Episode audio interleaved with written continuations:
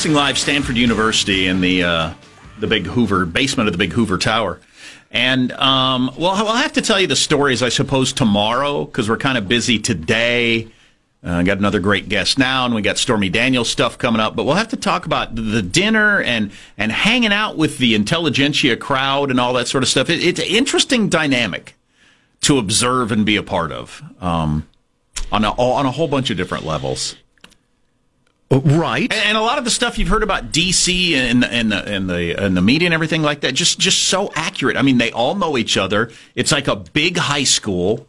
It's a lot about the personality. So we'll talk more about that throughout the week.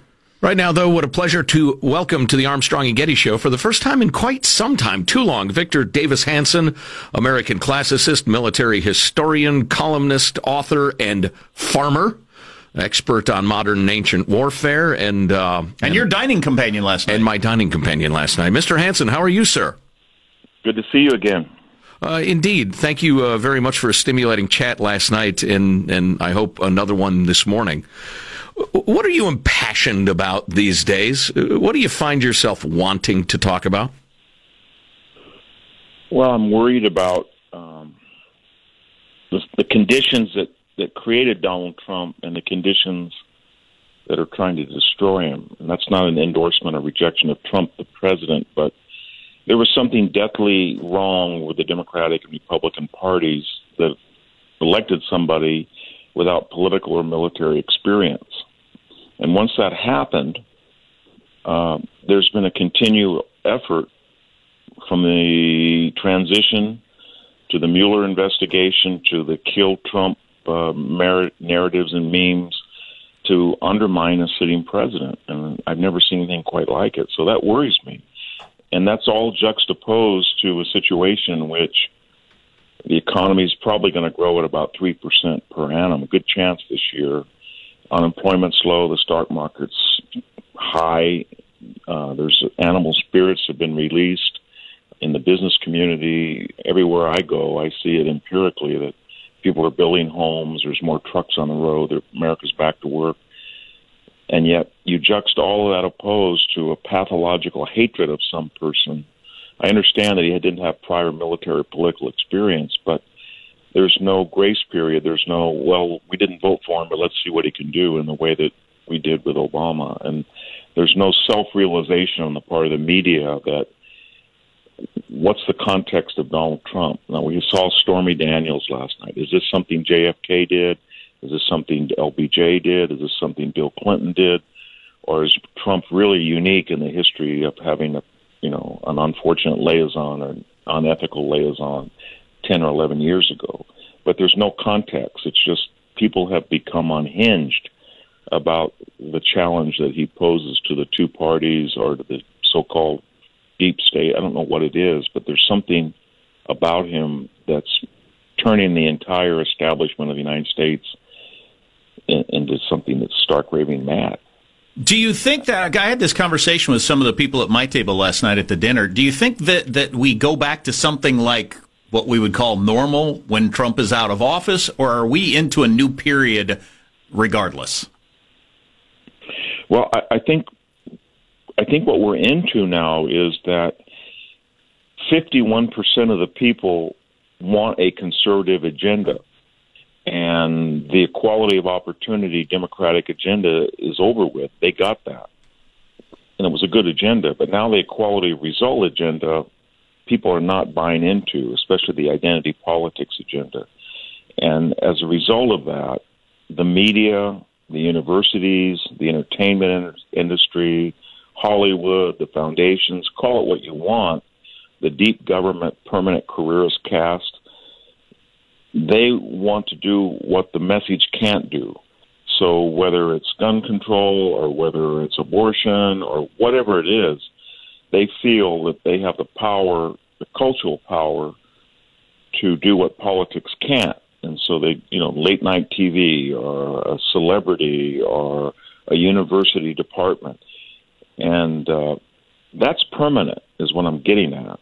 And so I think we're going to see a, a divide between two coastal cultures, with about 51% of the people pretty conservative, but the two coastal cultures, West and East, uh, know that they can't make an argument that the majority of the country will accept.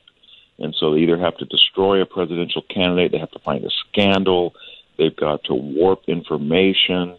Uh, if it's Barack Obama, they don't want you to know that he doesn't know how many states in the union, that he doesn't know people in Austria speak German, he doesn't know uh, where the Maldive Islands are, he doesn't know how to say Cor- Corman. Whatever that is, they have to massage the news cycle to fit a pre-existing agenda, and that, that that's different. And they're always liberal, these institutions, but there's a desperation now because the political message is no longer resonating the way it is. And it applies to everything illegal immigration, you name it. They have to change the demography or the message or the narrative because nobody wants a, a quality mandated equality result agenda. As a historian, do you feel like we've somehow gotten off track? Uh, the, the the personalities, the issues of politics have just led us to a bad place, or is this just sort of the cycle of empires? And we're affluent, we're fat, we're lazy, we're self satisfied, and, and and starting to turn on each other. I think it's both. I think throughout history, that always the great crisis, the existential worry, is too much rather than too little of something. So if we ask Roman and Greek authors if they could come back and speak to us, they say beware of luxury or affluence and leisure, the twin veins of any civilization. So we're worried about that. And when you weaponize those by, or you speed them up with technology, smartphones or the internet, uh, you create uh, almost an instant response at the expense of contemplation, deep reading. Nobody reads, you know, a, segment 30 pages or 40 pages, much less a book. They don't have time. They, the idea is speed and constant, sort of like thumbs up, thumbs down in the Roman gladiatorial arena where there's no law, just impulse. And I think everybody's aware of that, whatever your politics are. And that and that's dangerous. And we're creating, especially what I'm worried about is that this educational system is not teaching people to be inductive, or they're not giving them a body of knowledge by which they can refer to events or history or books or personalities in history.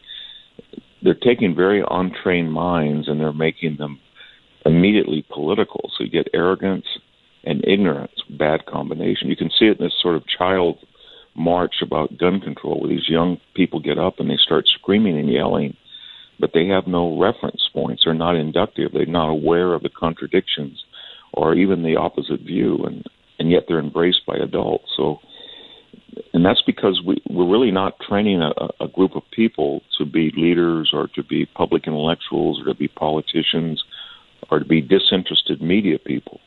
And when you see these people at CNN and all these New York Times and and you talk to them, they're not they're not equipped. They have no historical perspective. It's just one news cycle after the other, and they have a, a vague sense that if they're on the progressive side, that that brings cultural acceptance or careerist advantages, and they feel embittered and victimized because they think that the rest of the country doesn't really appreciate their genius. So, but these strains were always there in America. If you go back in the 19th century, they were there, but it's it's different now and it's dangerous. And I don't know how we go back to have a traditional educational system that's not weaponized, but that's one of the that should be one of our collective aims is to get back to literature and history and science and get rid of the dash studies courses that are indoctrination. Well, that's not a terribly popular view on our nation's campuses these days when they want to throw away uh, the classics is, is no longer useful. But that's a conversation we would absolutely love to continue uh, at some point in the near future. Victor Davis Hanson, senior fellow at Stanford University's Hoover Institution. Uh, it's, it's always great when we get a chance to talk. I'm afraid our time is limited now, but I hope we can do it again soon. Thanks very much. Thank you. Our pleasure and uh, I have to make the uncomfortable transition to coming up in just a few moments. Mm, just, mm. More clips from mm. the Stormy Daniels oh, interview oh, oh, on oh. 60 Minutes last oh. night. Just had to sully it. It's uh, I've got this mental picture of like leakage from a roof seeping through the drywall and into the room. I hate that that is coming through the the sheetrock of the Armstrong and Getty show to the Victor Davis Hanson discussion. I hate that the two are intermingled in any way. Yeah. Very uncomfortable. We'll play some clips from Stormy Daniels on 60 Minutes last night. The the most important news show in America decided to do two segments with her. Actually, that's uh, brilliantly pointed out. As Mr. Hanson pointed out, this is what we were focused on during, you know, the economic growth and these severe challenges to our society and our economy, blah, blah, blah. This is what we're looking at. We will look at it for the purpose of pointing out how bad it is to be looking at. Well, I was hanging around a bunch of people last night who find it very, uh, very important.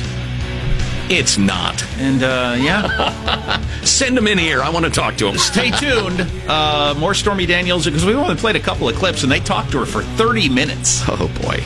Coming up on the Armstrong and Getty Show. Armstrong and Getty. The conscience of the nation.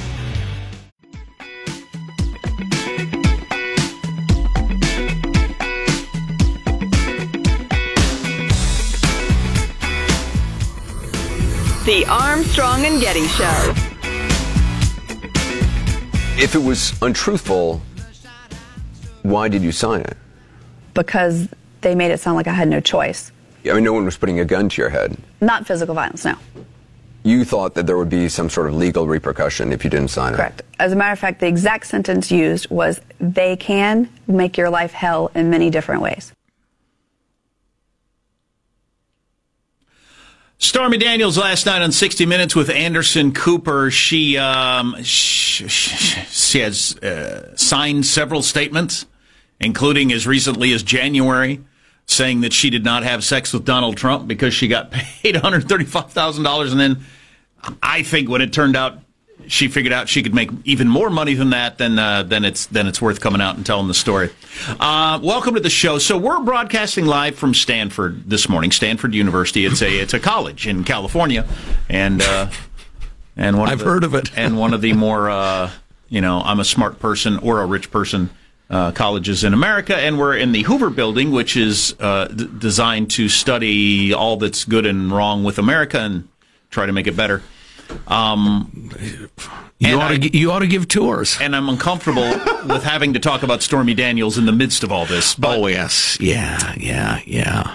Well, I think I could uh, make a case using unnecessarily big words that this is a. I almost said seminal moment. Can you imagine? Wow. How unfortunate.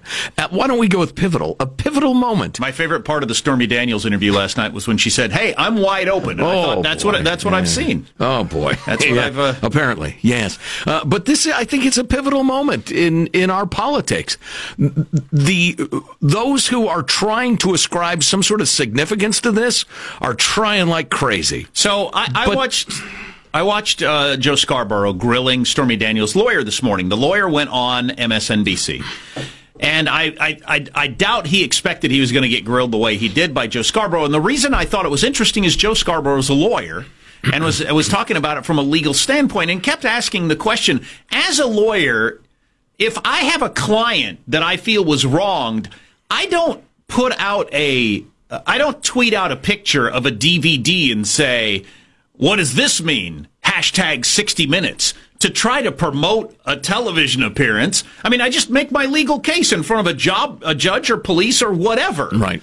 Um, to try to get, you know, uh, the proper legal outcome for my client it's so clear that Stormy Daniels' lawyer is is is is laying this out like you promote a new movie or a record album or something like that to get as many eyeballs or ears or whatever to make her more valuable, and that and that makes it difficult to take seriously. I think for a, for an awful lot of people. Well, right. Well, I don't, I don't, you know, I've made this clear. I don't think you should take it seriously. Now, she has a legal issue in the non or the uh, non-disclosure agreement.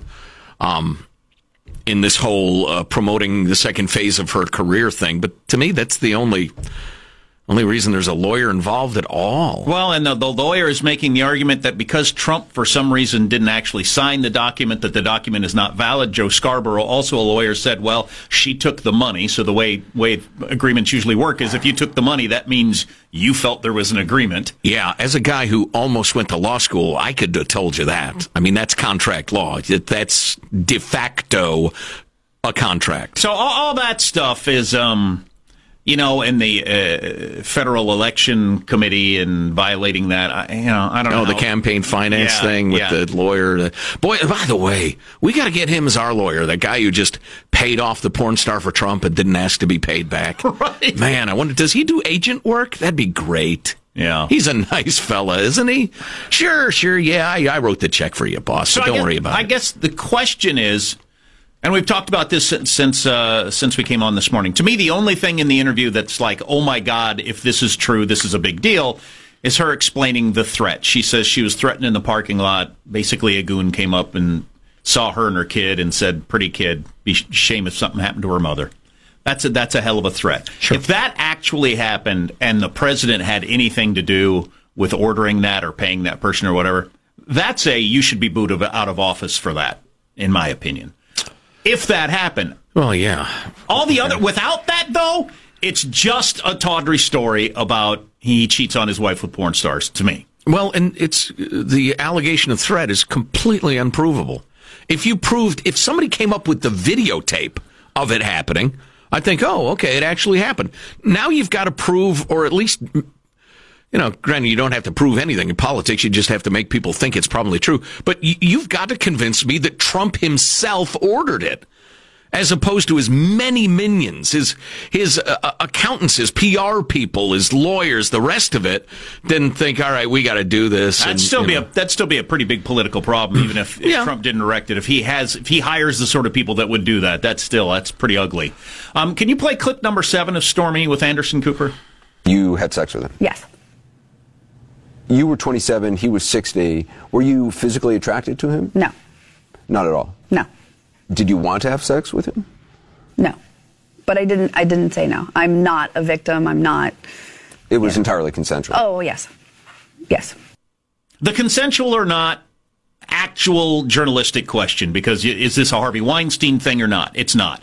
The other stuff, how do you tell me that's not, and I can't believe 60 Minutes went there. How do you tell me that's not just tabloid journalism? The, did you like it or not? Did he wear protection? What kind of a question is that? That's just TMZ stuff. Right. That, that's got nothing to do with anything. Settle An- down, Anderson, Anderson. Fine. That's just plain. Oh my God, they did it bareback. I mean, Right. that, We are in the Hoover Institute. Yes. Sir. Thank you, Sean.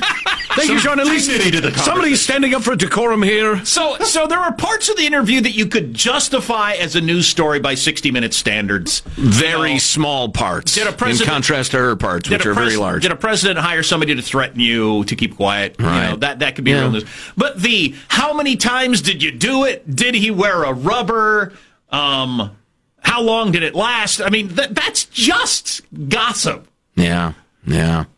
Which I You know- watched all of and was, you know, riveted by. But I'm ashamed of myself. Right. That's appropriate. Right. You know, getting back to the threat stuff, the fact that at that time, a fairly successful hotelier and, and a fairly successful TV personality, which is what he was at the time.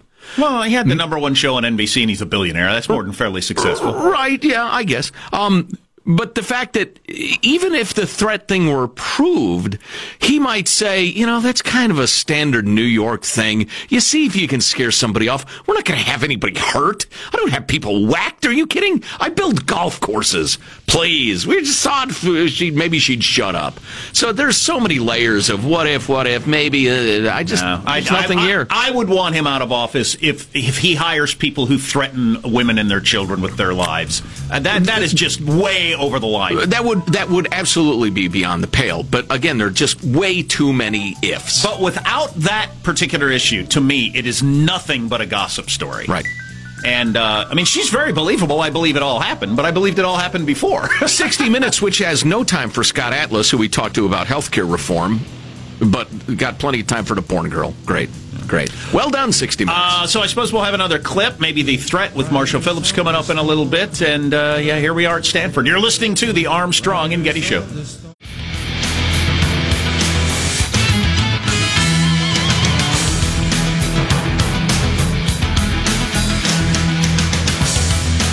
So, uh, Marshall, guess what we're eating? We're at Stanford University, Yeah. Hoover Institution. Guess what we're having for breakfast? Uh, bacon.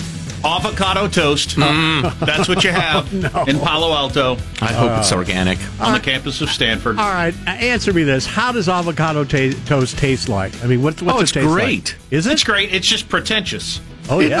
I scraped the pretentious off and just ate the toast with the avocado. Yeah, and he, he pressed it into the carpet to pick up a little dust and grit just to, to remain the down to earth man he is. Very, very admirable. nice. I explained to young Marlon, our handler here at the Hoover Yes. Institution, that uh, at Illinois we eat with our hands and uh, we write by scratching with an old piece of coal on a board. so, so this is very fancy. I see at Stanford they would cut up their toast, fork and knife, and then eat it that way. Uh, absolutely, and they have a, uh, a junior professor who actually feeds you, puts it in in your mouth for you. now, I'll tell ya. tenured the tenured folks, Right. no. But- And all for only $50,000 a year. That's living. Uh, let's get the news now with Marshall Phillips. All right, my friends, time to unleash the lawyers. A lawyer for Michael Cohen, the Trump attorney, who says he paid $130,000 to Stormy Daniels as part of a non disclosure agreement, says Daniels lied in her 60 Minutes interview about having an affair with Donald Trump in 2006. She's in it for the money, and Michael Avenatti is in it for all the press and money also. David Yes Schwartz. and yes, but but that she had an affair with Donald Trump. I mean, is he is he is he going with the they never even had an affair? Because that just seems silly. Uh, David Schwartz. Cohen, now, David Schwartz, that, that's who you just heard from. He is Cohen's lawyer. Cohen is Now, Trump's wait a minute. lawyer. Wait a minute. Wait a minute. Yeah. Wait a minute. Yeah. Ladies and gentlemen, can we all agree that when you're at a point in a scandal where the lawyers have lawyers, Yes. it's gone too far. Yes. We need to get down to work. We need to get back to our families and those that love us and, and, and ignore this crap. Now, when the lawyer's lawyer gets a lawyer, I swear to God, I'm going to seek them all out and do something rash.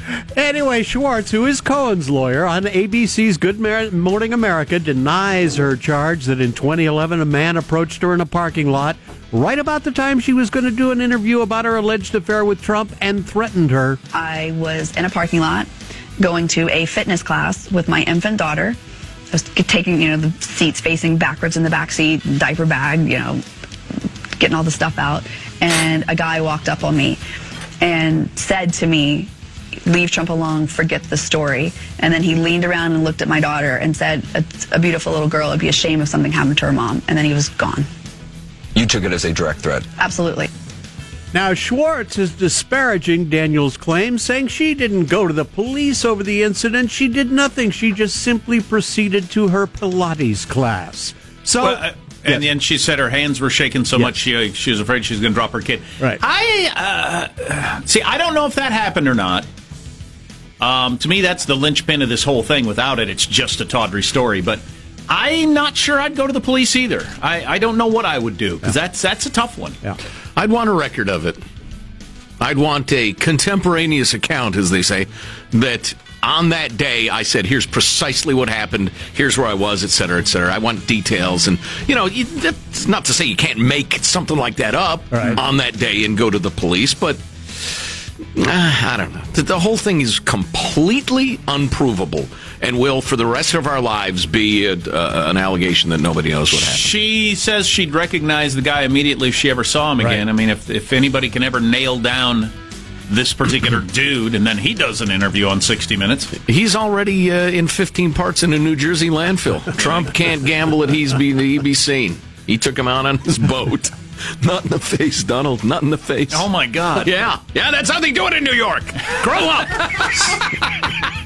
So, so now David Schwartz, who is Cohen's lawyer, who is Trump's lawyer, was asked, "Okay, so now what?"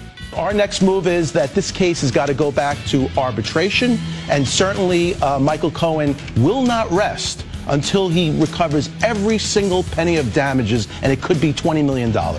There you go. They will not rest. The reason I keep quoting Joe Scarborough Yeah. is, well, he's a lawyer who grilled the Stormy's lawyer today, but he hates Trump. He's got no reason to shade this in any way in favor of Trump. He absolutely loathes Donald Trump. Donald Trump outed their affair.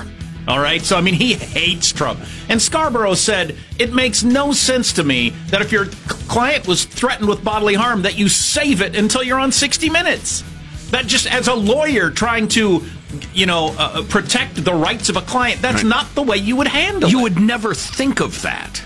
Unless the whole point is to make as much money as possible and become as big a star as possible. Now, on the other hand, the lawyer representing Stormy Daniels, Michael Avenatti, on the Today Show says he is holding back on more evidence he claims to have supporting Right, you wouldn't do that either. You've got you've got DVDs, you've got pictures, you've got audio tapes. You would only dole that out in drips and drabs if you're trying to make money. Also, if you're just trying to make a case, look, I was wronged, and I want people to know I'm not a liar. You'd put it all out there. Uh, it doesn't. Here, here, here's what he had to say uh, this morning on the Today Show. We're not going to play all of our cards at this juncture. No good attorney would. There's going to be a lot of evidence that's going to come to light in the coming weeks and months, and we're confident that when all of the facts are laid bare for the American people, they are going to learn exactly what happened. Did he say months? Yes, he's going to stretch this out throughout the entire summer. Sure. Oh, no good lawyer would play their cards t- on TV interviews and 60 minutes appearances and, and going to strip clubs around the country all at once. No, no good lawyer would do that. So he was asked, um, "Are you bluffing with the whole? You've got a Right. DVD, Right. And he said, "Ask clients in the past. People have gone up against me if I bluff." And I thought, "You're I'm neither a bluffer nor a fluffer. You're bluffing on the DVD of the sex because that was the, the way the way she describes it happening. It wasn't a, and it was in his hotel room. I mean, there's no setting up a." A, a camera or anything like that. She could definitely have voicemails and stuff. Yeah. She says that if you watch the interview last night, she says Trump would call her all the time, and and he would know she had her on.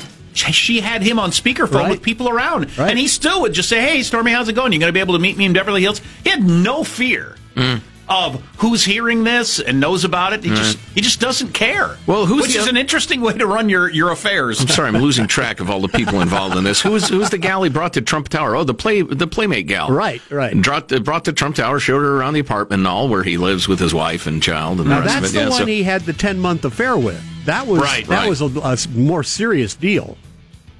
I, I guess. Which, by the way, I was talking to some journalists last night who said they have reporting on. I'm not going to use their names All or right. publications, but this is the highest level of journalism we've gotten in- in America. Um, they have uh, they have info that Melania doesn't even live there anymore at the White House, and that that story will be coming out at some point. Well, she's staying at Mar-a-Lago all this week. She did not come back to the White House uh, Well, just with Barron. always in general, she doesn't live at the White House. She's got a Gotcha. different residence at this point, according to these reporters. So we'll see. All right. Hey, listen, that's your news. I'm Marshall Phillips, the Armstrong and Getty Show, the conscience of the nation. It's not easy being the conscience of the nation. You think that's easy? It's easy enough that I need to get back to my avocado toast, though, so we'll have to take a little oh, break. yeah. Because that's the way we eat at Stanford. I've got somebody feeding me. I just lay on my back in a recliner and open my mouth, and somebody feeds it to me. It's pretty awesome. I hope the 11 kinds of fruit they brought us are organic. Oh, they Would you ask Sean? Is it sustainable? Is this sustainable fruit? Do you Is have this a sustainable strawberry? Do you have homemade organic whipped cream? That's what we need. Uh, so we got more on the way. Stay with us. You're listening to the Armstrong and Getty Show. Armstrong and Getty. The conscience of the nation.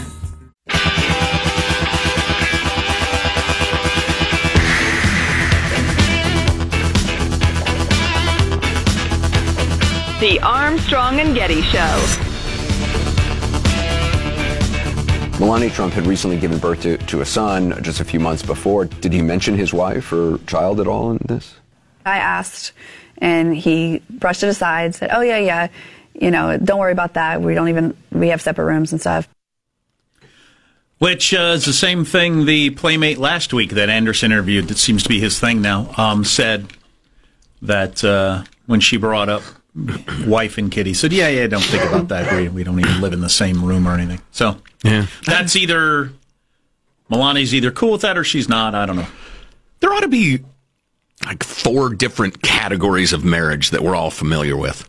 I mean, because Trump's marriage, and I don't know what's true and what's not in these various. You know, Sure. And it's sorts. none of our business. Right, but uh, his marriage and my marriage have almost nothing in common, except that there's a dude and a woman involved. Beyond that, almost nothing. So uh, you'd think that we'd have names for the different sorts of marriage. Right. Um. So that's I mean, that. me and Judy were kind of crane. We've got a crane marriage. We mate for life. We stay together. You know, et cetera, et cetera. we're at Stanford University. Are, are all the different marriage types going to be named after animals? I hope so. birds, particularly. I hope so. Um, we have a sparrow marriage. We eat very little and are flighty or something. Um, we're so we're, we're attending seminars all day long with really smart people talking and and in theory asking questions. Uh, you got media people asking questions of smart people. That's what it is all day long, right? Right. Give and take, Jack. That's what the intelligentsia does. I'm asking everybody except for two people, why did you not come on our show this week? Wow. wow. Yeah, make it personal. Question one. Yeah. Where were you this morning? I'm going to ask the same question at each session and see if anybody catches on. Does it scale? And then I'll Oh, sit back boy. down. Oh, boy. Wow. Address it specifically to say, to the gentleman in the gray coat. Does this scale?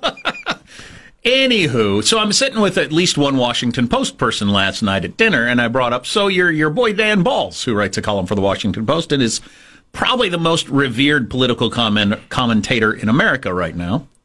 Um, he wrote a column over the weekend about how disappointed he was in the whole Biden Trump high school fight thing.